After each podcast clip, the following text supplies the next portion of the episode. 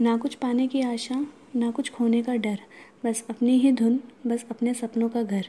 काश मिल जाए फिर मुझे वो बचपन का पहर। Hello everyone this is your Shruti here और आपको इन चार लाइनों से अंदाज़ा तो हो ही गया होगा कि हम किस बारे में बात करने जा रहे हैं। जी हाँ आज हम बात करेंगे हमारे बचपन के बारे में।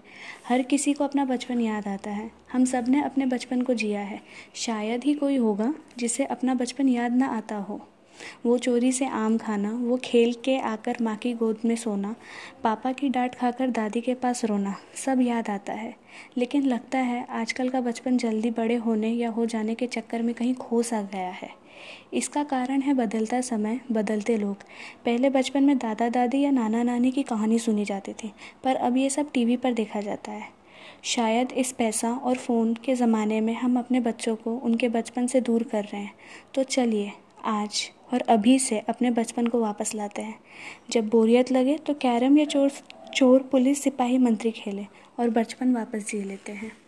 किसी इंसान ने बहुत सही कहा है।